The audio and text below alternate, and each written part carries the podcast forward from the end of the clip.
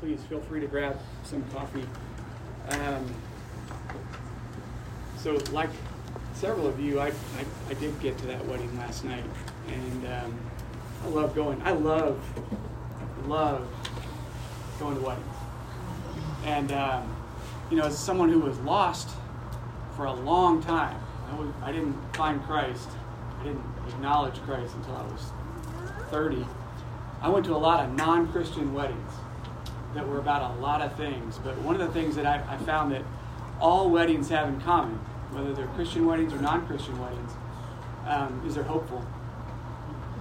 And um, I think what I was reminded of last night is the major difference in a Christian wedding versus a non Christian wedding. That was a beautiful wedding last night. It was beautifully um, preached by Pastor Clay is that there's an object of hope, which is honestly greater than those two broken people that are standing up at the altar making promises that they frankly can't keep on their own.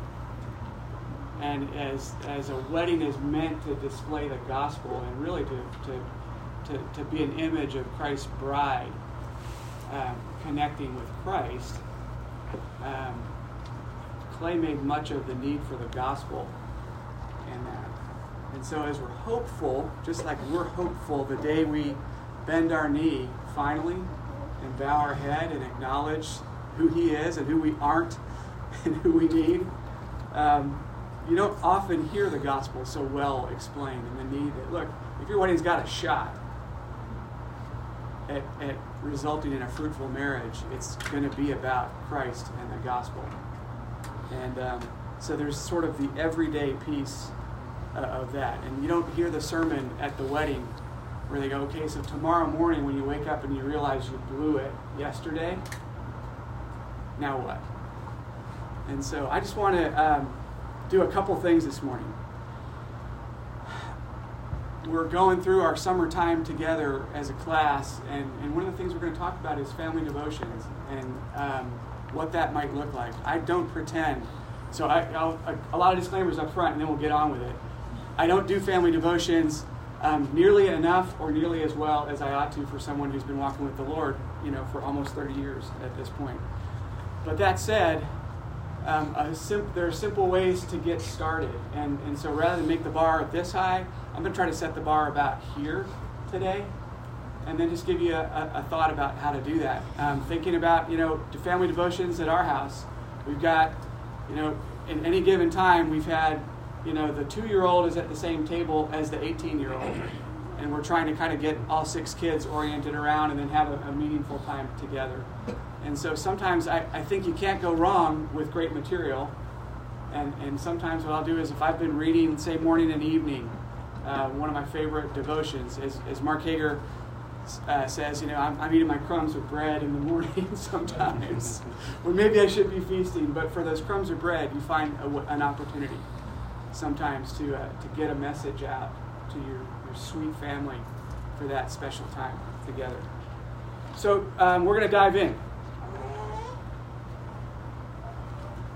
The morning after, you blew it. You thought it. You said it. You sought it out. You found it. You did it. You didn't do it. You sat by and watched it happen. Um, I don't know what it looked like for you. I don't know when you did it, but I know you sinned. Um, you, you, I, I know almost everybody in this room, a professing believer, sin, and you call yourself a Christian. You knew better. You know better you have been saved, right? Right? Um, so what's next? Do you need a Nathan to tell you you are that man? Um, possibly. Sometimes we need that Nathan in our lives, right? But most of the time we don't. Um, most likely you don't need a Nathan because your conscience is doing that plenty good, just just well enough.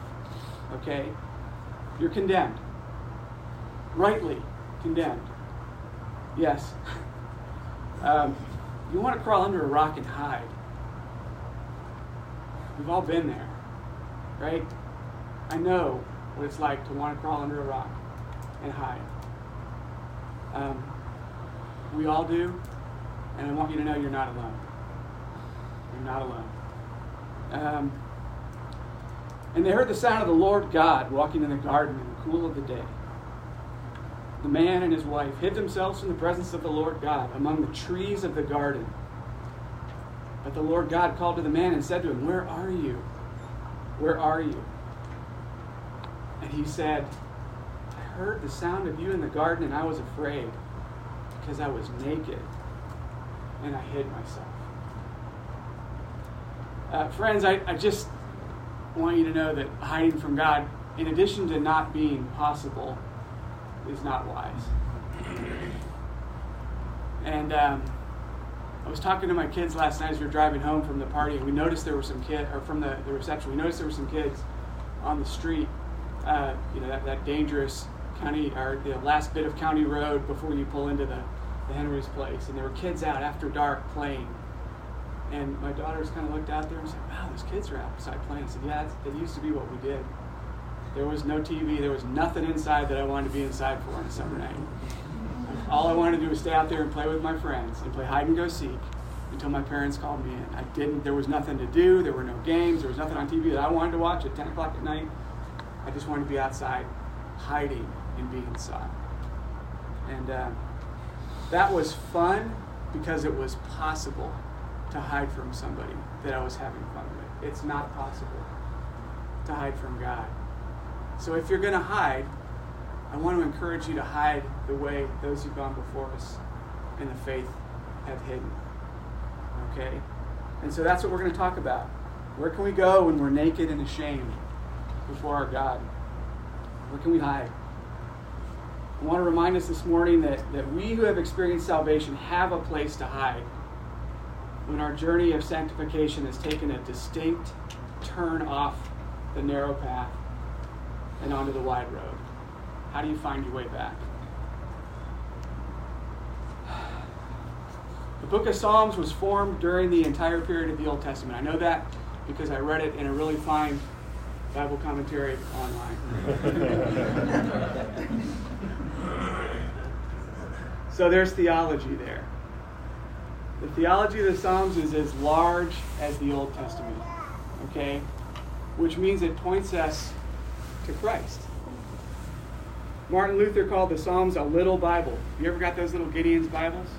I always wondered why they had the whole New Testament, they had all the Proverbs, and then they have Psalms in the back. And now, I, as I was reading this, I realized, well, that's the whole Bible right there. The whole Old Testament is there. So you think you've only got part of the Bible? You got the whole Old Testament in summary, at least according to Martin Luther.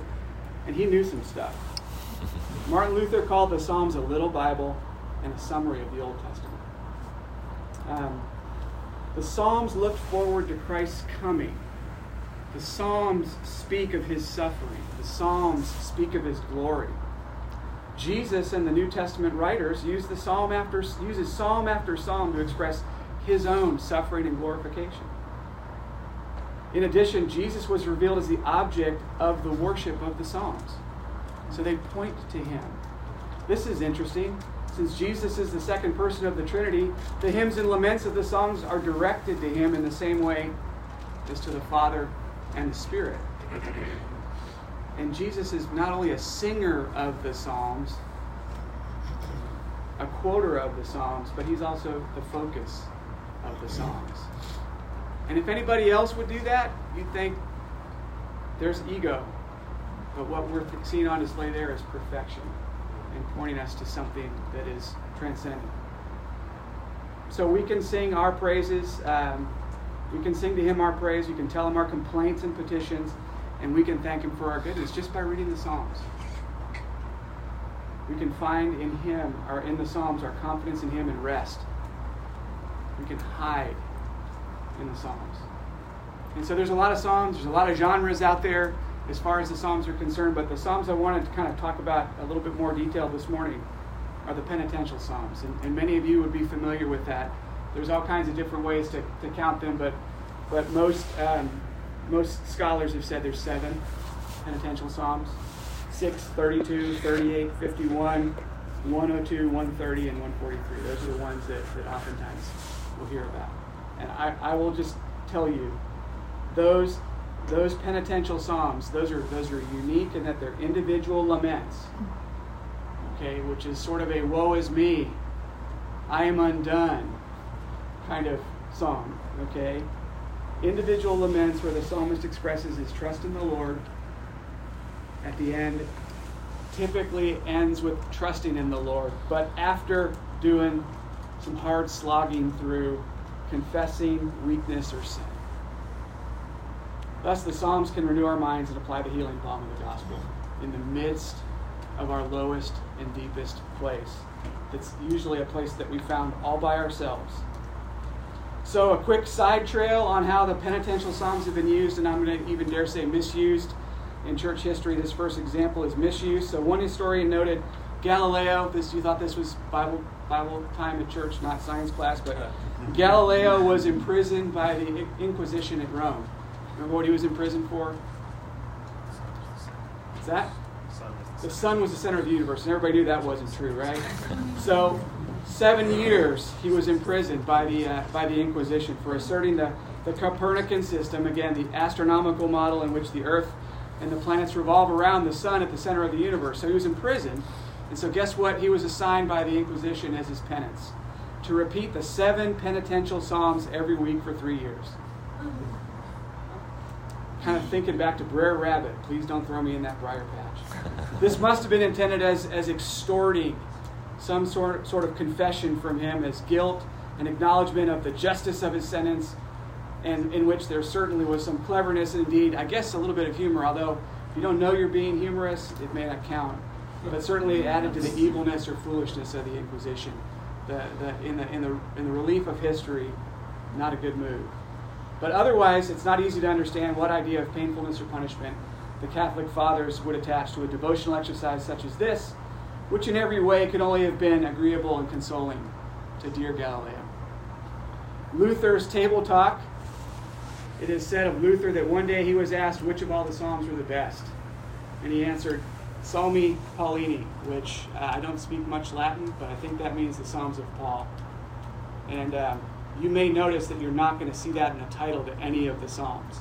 So they're saying, hey, wait a minute, what do you mean by that? What, which, which ones are the Psalms of Paul?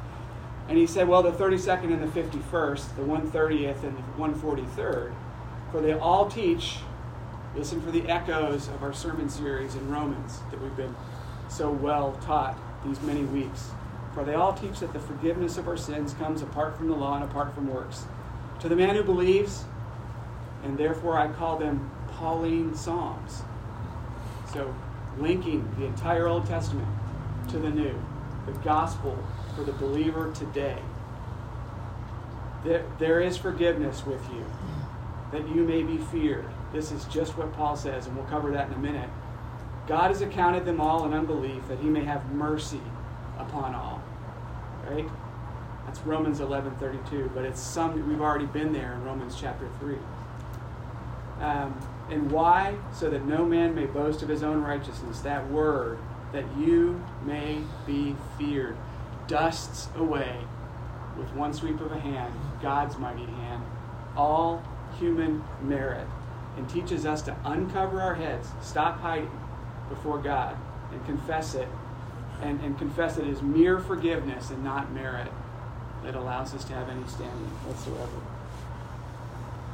So, going in a little bit narrowing the focus to Psalm 51 and, and Psalm 32, which we're going to both we're going to talk about both this morning in the time that we have left.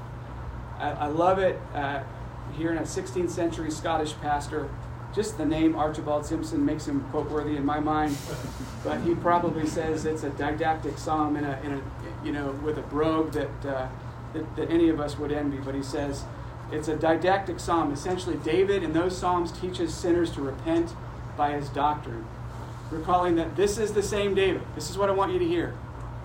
Believer, brother, sister, this is the same David teaching us how to repent, who taught us how to sin, right? By his own example. David, the man after God, God's own heart. Um, This man, Archibald Sampson, says uh, this science is universal and is relevant to all men, and which necessarily we must all learn. Every one of us Christians needs to learn how to repent after we've blown it and stop hiding. Presidents, pastors, God, people, men, women, children, tradesmen, scholars all need to grasp this teaching, without which lesson any other teaching that we have to offer is unprofitable. So, to the point, here's what, here's what Sampson says. This is a mark of a truly repentant Christian when he has been a stumbling block to others, to be as deliberate to raise them up by his repentance as he was hurtful to them by his sin. And I never think that a man is truly penitent who is ashamed to teach sinners repentance by his own particular example. The Samaritan woman, when she was converted, left her bucket at the well. She entered the city and she said, Come and see, there's a man who's told me everything that I ever did. She didn't go there as, as some paragon of, of virtue. She went there to say, He knows me and He loves me. And our Savior said to the Apostle Peter, Satan demanded to have you so that you may be sifted like wheat, but I pray for you that your faith may not fail. And when you have turned again, strengthen your brothers. What you've undone, do better. Paul, uh, also after his conversion, is not ashamed to call himself what? Chief, Chief among sinners. Right? And to teach others to repent of their sins by repenting for his own. Happy and doubly happy is the man. I'm still quoting Samson here, minus the accent. Is the man who can rebuild as much as he is broken. Happy and doubly happy. I think he said triply happy. So back to you and me hiding under that rock. okay, let's let's uh, let's read Psalm 51 together. You can open it up. I'll read out of the ESV. This is a go-to, at least for this sinner. This is a go to. Have mercy on me, God. I have a hard time thinking about singing this, but I don't have a hard time praying this emphatically. Have mercy on me, O God, according to your steadfast love, according to your abundant mercy. Blot out my transgressions. Wash me. Wash me thoroughly from my iniquity and cleanse me from my sin. For I know my transgressions, and my sin is ever before me. Against you, and you only have I sinned, and done what is evil in your sight, so that you may be justified in your words and blameless in your judgment. Behold, I was brought forth in iniquity, and in sin did my mother conceive me. Behold, you delight in truth in the inward being, and you teach me wisdom in the secret heart. Purge me with hyssop, and I shall be clean. Wash me, and I shall be whiter than snow. Let me hear, ending on the high note, praising God, speaking of his glory. Let me hear joy and gladness. Let the bones that you have broken rejoice. Hide your face from my sins and blot out my iniquities. Create in me a clean heart, O God, and renew a right spirit within me. And we can go on, cast me not from your presence. Take me take not your Holy Spirit from me. We'll stop there for now. This is a song that will be balm to your broken soul the morning after. Um, so, family devotion time. Morning and evening. Your, your, crumb of bread that is, that is a, a piece of a beautiful loaf that's a feast. August 29th, morning reading. Psalm 51 1 from, from Spurgeon. Have mercy on me, God. Have mercy. So, when I do a family devotion, uh, one of the challenges that I have in speaking Spurgeon to my kiddos is there's a lot of these and thous, and just like I've taken poetic license so far in quoting people and editing their words, I'm not publishing anybody. I'm not looking for a good grade on my paper. Uh, I don't I don't worry about footnotes. Pastor Brody freed me of that uh, the other night. He actually mentioned the very same thing. I will tell you, this is not me. I'm just trying to get out of the way. But I'm also going to try to let Old English get out of the way or, or anachronistic language get out of the way too. All right, so I will just take license with my family. If, if he quotes somebody that everybody knew uh, back in 1843, um, and I don't know who that is, and I'm going to try to figure out who that guy is and try to tell somebody at my table. So when he says, "Hey, when Dr. Carey was suffering from a danger, dangerous illness," the first thing I say is, "Who's Dr. Carey?" Um, so then I have to figure out who that guy is. And so he was considered. So he's, uh, it was a good uh, bi- biography to read because he was a Baptist missionary. He's actually considered one of the fathers of Baptist missions. He was a missionary to India. He was kicked out of the English parts of, of, uh, of India because he was a Baptist, and so he ended up in the, in the Dutch part.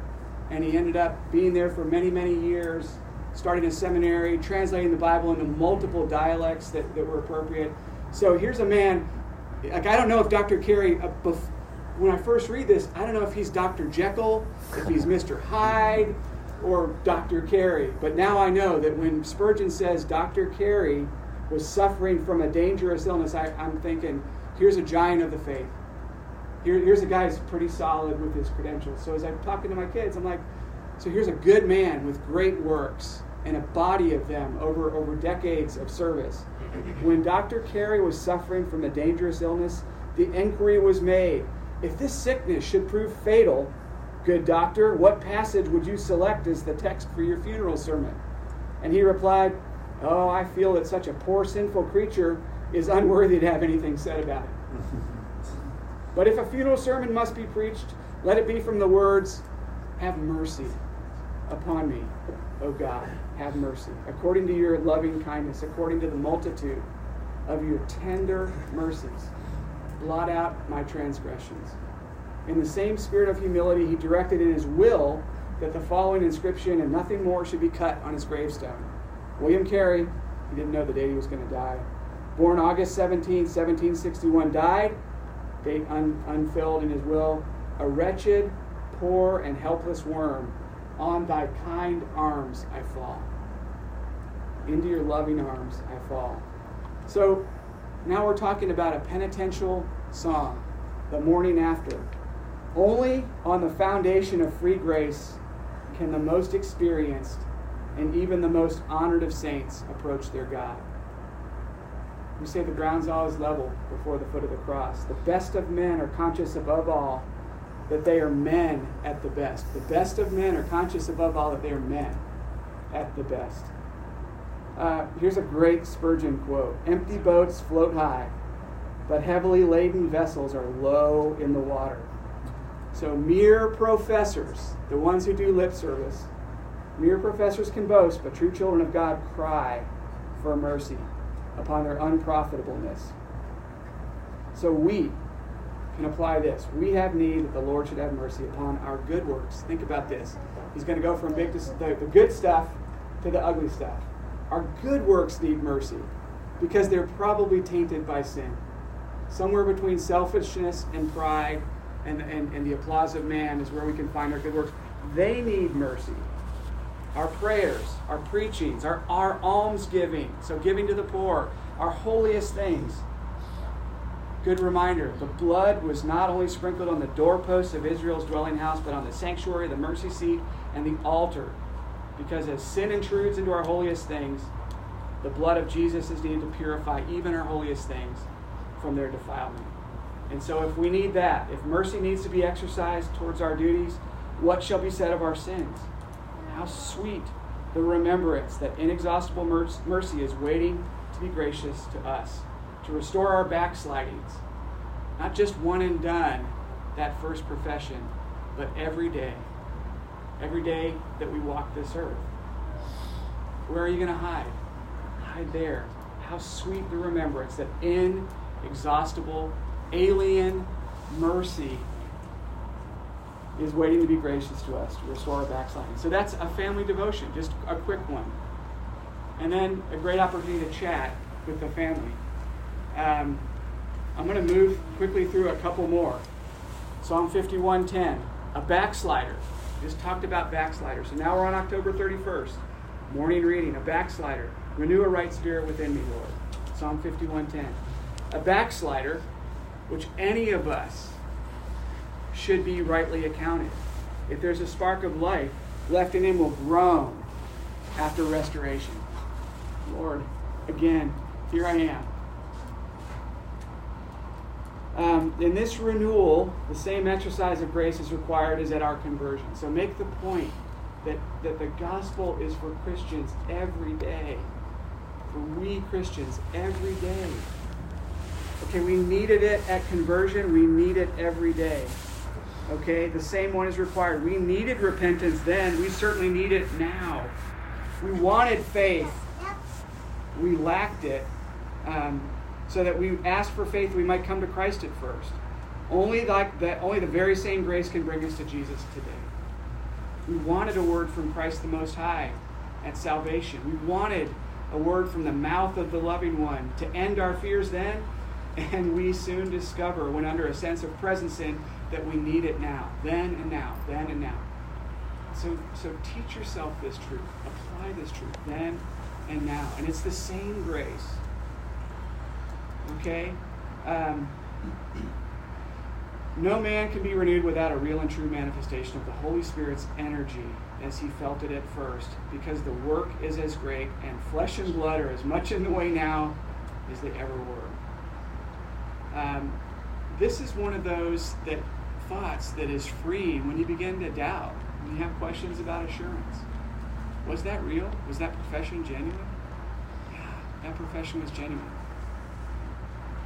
Um, let your personal weakness, Christian, be an argument to make you pray earnestly to your God for help. Remember David. When he felt himself to be powerless, he didn't fold his arms or close his lips. I'm done. I can't do this anymore. But he hurried to the mercy seat with renew a right spirit within me. Don't let the doctrine that you unaided can do nothing make you sleep, but let it be a, thorn in your side to drive you with an aw- awful sincerity to Israel's strong helper. Let that goad, that thorn in your side, drive you to the Lord. Um, oh, that you may have grace to plead with God as though you pleaded for your very life. Lord, renew a right spirit within me. Please take not your spirit from me, but renew a right spirit within me. He who sincerely prays to God to do this will prove his honesty I'm no longer hiding, Lord. I'm no longer hiding. We'll prove his honesty by using the means which, uh, through which God works. Be much in prayer. Live much upon the word of God. Kill the lusts which have driven your Lord from you. Be careful to watch over your future uprisings of sin. The Lord has his own appointed ways. Sit by the wayside, and you will be ready when he passes by. Sit by. Are you waiting? Are you anticipating? Look for him continue in all those blessed ordinances, all those habits which will foster and nourish your dying graces, and know that all the power must proceed from Him. Cease not to cry. Don't ever stop crying. Don't ever give up. Renew a right spirit within you. And then finally, finally, Psalm 32 5. And these two Psalms, they say go together even though 51 uh, is after, most people think that 32 is a logical psalm to follow up on. Uh, psalm 51. I acknowledge my sin unto thee, and my iniquity, uh, and, and my iniquity have I, I not hid. I didn't hide from you. Psalm 32 5. I will confess my transgressions to the Lord, and you forgave the iniquity of my sins. So here's where I want you to go. David's grief for sin, his own sin, was bitter. Its effects were visible on his body, his bones. Read this psalm and ask yourself, what does it feel like to have dried up bones, like wax? I think it should be your very core and your, your foundation. They've given, they've given way. His moisture was turned into the drought of summer. No remedy.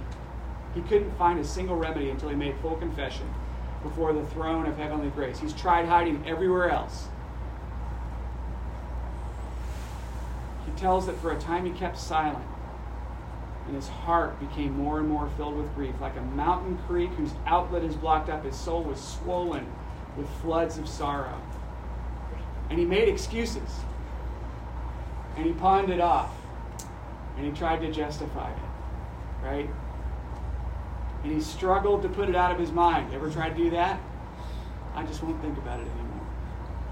Um, but it was all no good like a festering wound his anguish gathered, and he refused to use the scalpel of confession. Do you see confession of your sins as a scalpel before the Holy God? um, use it as that scalpel. That's the only way forward. Um, his anguish gathered because he refused to use the scalpel of confession. His spirit was full of torment and he knew no rest. That is not the night where you want to lose that sleep. And at last it came to this that he must return unto his God in humble penitence or die outright. I'm sorry. Forgive me. Renew a right spirit within me. Remove not your spirit from me. Cast me not from your presence, Lord. So he hastened to the mercy seat, and there he unrolled the scroll of all of his sins before the all seeing one. Where are you, Adam? Where are you, Eve? He knew all along. Right? Acknowledging the evil of his ways in language such as you will read in this 51st and other penitential psalms. Having done this, a work so simple, think about this, simplest thing you could ever do, but so difficult because of our pride. He received at once the token of divine forgiveness. The bones which had been broken were made to rejoice, and he came forth from his closet to sing the blessedness of man, of the man whose transgression is forgiven. See the value of grace fashioned confession of sin. Prize it above all prize, um, not because our repentance and confession deserve mercy, but for Christ's sake. All right, Simon, Simon, behold, Satan de- demanded to have you, that you might be sifted like wheat. But I, Jesus, have prayed for you, that your faith may not fail. And when you have turned again, when you have turned again, strengthen your brothers. All right, let's pray, friends. Father God, I pray that we would hide ourselves in the shadow and the safety of the shelter of your wings that we would stop running, that we would stop trying to hide our sin from you who sees all, and instead turn it over to you who is merciful above all. And I pray that we would be encouraged and we would encourage our others once we've cleared these matters up with you. And I ask it in Jesus' sweet name. Amen.